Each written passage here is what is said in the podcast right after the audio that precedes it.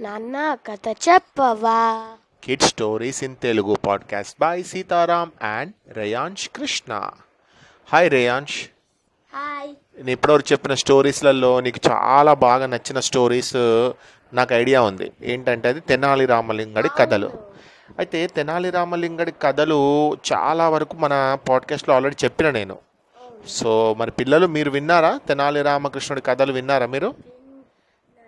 విన్నారా? ఓకే. మరి అందులో మీకు ఇష్టమైన కథ ఏంటి?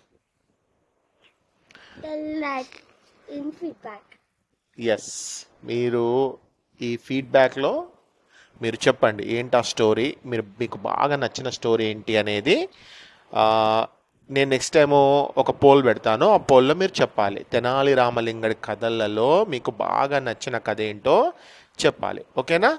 ఓకే సరే మరి ఈరోజు నేను చెప్పే కథ ఏంటంటే దొంగల ఆట కట్టు. దొంగలను ఏ విధంగా దొంగలను వాళ్ళు చేసేటువంటి దొంగతనం కాకుండా ఎలాంటి ప్లాన్ చేసి వాళ్ళను ఆప ఆపారో అనేది కథ అన్నట్టు ఈ కథను రాసిన వారు బివి పట్నాయక్ గారు. నాకు ఈ కథ తెలుసు. తెలుసా మళ్ళీ ఒకసారి మన ఆడియన్స్ కోసం ఒక్కసారి మళ్ళీ చెప్తా ఓకేనా? ఓకే. పార్వతీపురాన్ని పాలించే వీరవర్మకు మంచి పేరుంది. ఒకానొక సమయంలో రాజ్యంలో దొంగల బెడద ఎక్కువైపోయింది. దొంగతనాలను ఎలా అరికట్టాలో తెలియక మంత్రితో ఎన్నో ఆలోచనలు చేశాడు రాజు. ప్రభు ఇదంతా వేరే రాజ్యానికి చెందిన వారి పనేనని ఖచ్చితంగా చెప్పగలను. కాబట్టి ఇక్కడ కొత్తగా వచ్చేవారు పేదరాజు పెద్దమ్మనే ఆశ్రయిస్తూ ఉంటారు అన్నాడు మంత్రి. అయితే భటులను మారువేషాల్లో అక్కడికి పంపి మీరు తెలుసుకోండి. అది నిజంగా వేరే రాజ్యం నుంచి వచ్చినటువంటి దొంగలు మన రాజ్యానికి చెడ్డ పేరు తేవడానికి పనిచేస్తున్నారా అని చెప్పి అని భటులను మారువేషాలలో పంపిస్తాడు. ఎవరి దగ్గరికి? పేదరాజు పెద్దమ్మ దగ్గరికి.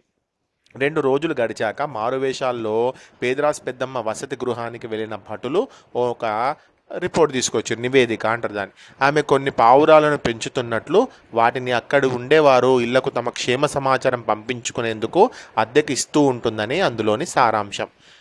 అదేంటి? పావురాలను పెంచుకుంటూ వేరే వాళ్ళకి రెంట్కి ఇస్తుందా? ఎందుకు? అంటే లెటర్స్ అప్పుడు లెటర్స్ పంపించాలంటే లేవు కదా. కాబట్టి లెటర్స్ లాగా వీళ్ళు ఏం చేస్తారు? పావురాల మెడలో కట్టేసి పంపిస్తారు అన్నట్టు ఆ మాటలతో రాజుకు అనుమానం వచ్చింది. తన దగ్గరున్న చిలుక సహాయంతో ఆ అనుమానాన్ని నివృత్తి చేసుకోవాలనుకున్నాడు. మర్నాడు మంత్రితో కలిసి మారువేషంలో పేదరాజు పెద్దమ్మ వసతి గృహానికి వెళ్ళాడు. రాజు అప్పటికే పెద్దమ్మ పావురాలకు గింజలు చల్లుతూ కనిపించింది. పావురాలంటే అంత ఇష్టమా? అడిగాడు మంత్రి. ఆ ఇష్టమే. ఎందుకు అంటే ఇవి మామూలు పావురాలు కాదు అంటూ గొప్పగా చెప్పుకొచ్చింది పెద్దమ్మ. ఏమిటా గొప్ప? అని అడిగాడు మంత్రి. ఉత్తరానికి ఉత్తర ప్రత్యుత్తరాలు జరిపే సాధనాలివి. మనం రాసే లేఖలకు సమాధానాలు తెచ్చే నమ్మిన బంట్లు అందామే. మా దగ్గరున్న చిలుక కూడా సామాన్యమైంది కాదు. దాని గొప్ప దానికి ఉంది అన్నాడు రాజు. ఏమిటా ప్రత్యేకత? అని అడిగింది పెద్దమ్మ. చిలుకమ్మ నీ ప్రతిభ ఏంటో చూపించు అని రాజు అనడంతో మీ పేరు చెప్పండి అంటూ పెద్దమ్మను అడిగిందా చిలుక. పెద్దమ్మ ఆశ్చర్యపోతూ తన పేరు చెప్పింది. వెంటనే పెద్దమ్మ గారికి నమస్కారం అంది చిలుక. భలే భలే మాట్లాడే చిలుక. మీరు నాలాగే పక్షి ప్రేమికుల్లా ఉన్నారే. ఈ చిలుకను నాకు అమ్ముతారా అని అడిగింది ఆమె. మాకు దీన్ని అమ్మే ఉద్దేశం లేదు. మాది పొరుగు దేశం. వేరే పని మీద చాలా దూరం వెళ్ళాల్సి వచ్చింది. కొద్ది రోజులు మీరు దీనిని చూసుకుంటారా? అందుకు కొంత డబ్బు కూడా మీకు ఇస్తాము అన్నాడు రాజు. అలాగే మీ క్షేమ సమాచారాలు ఇంటికి చెప్ పంపుకోవాలంటే ఈ పావురాలను ఉపయోగించుకోండి అంది పెద్దమ్మ. ఇప్పుడు అవసరం లేదు కానీ తిరిగి వచ్చాక వాటి సేవలను మేము తీసుకుంటాం అని పంజరంతో పాటు చిలుకను అప్పగించి వెళ్ళిపోయారు ఇద్దరు వసతి గృహం గుమ్మం ముందే ఆ పంజరాన్ని ఉంచింది పెదరాస్ పెద్దమ్మ. అక్కడికి వచ్చే వారందరి పేర్లు అడిగి పలకరిస్తుండేదా చిలుక.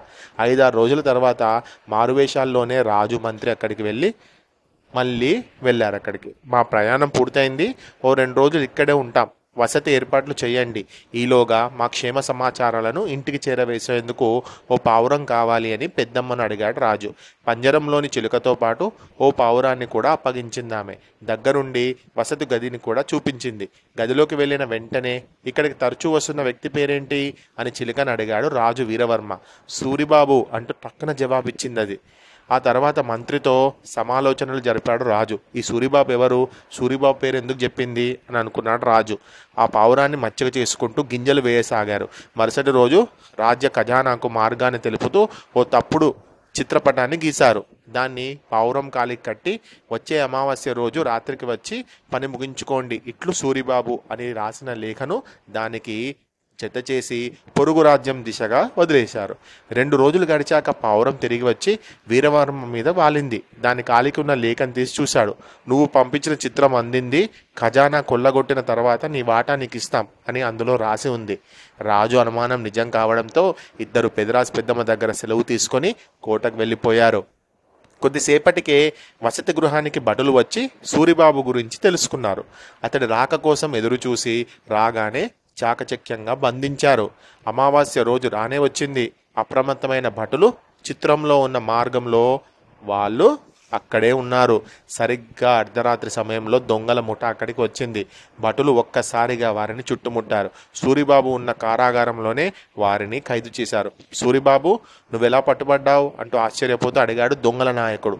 అన్ని జాగ్రత్తలు తీసుకున్నాను. అయినా ఎలా దొరికిపోయానో నాకు అర్థం కావడం లేదు. మరి మీరు? అని అడిగాడు సూరిబాబు. నువ్వు పావురం ద్వారా పంపిన లేఖ ఆధారంగా వచ్చి పట్టుబడ్డామన్నాడు దొంగల నాయకుడు. నేనా?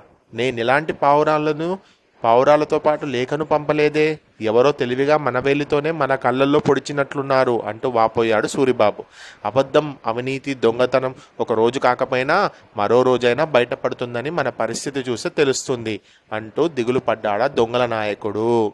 ఈ కథలో నీతి ఏంటంటే మనం తప్పు చేస్తే ఎవ్వరు చూడట్లేదు అనుకోవద్దు. ఏదో ఒక రోజు మనము తప్పు చేసిన వాళ్ళు ఎవరైనా ఉంటే ఖచ్చితంగా వాళ్ళు పట్టుబడతారు. ఇంతలోనే భటులు వచ్చి వారి వద్దనున్న సొత్తును స్వాధీనం చేసుకొని బాధితులకు అందించారు. దాంతో పోయిందనుకున్న సొమ్ము తిరిగి దక్కినందుకు వారంతా రాజుకు జేజేలు పలికారు. శుభరాత్రి.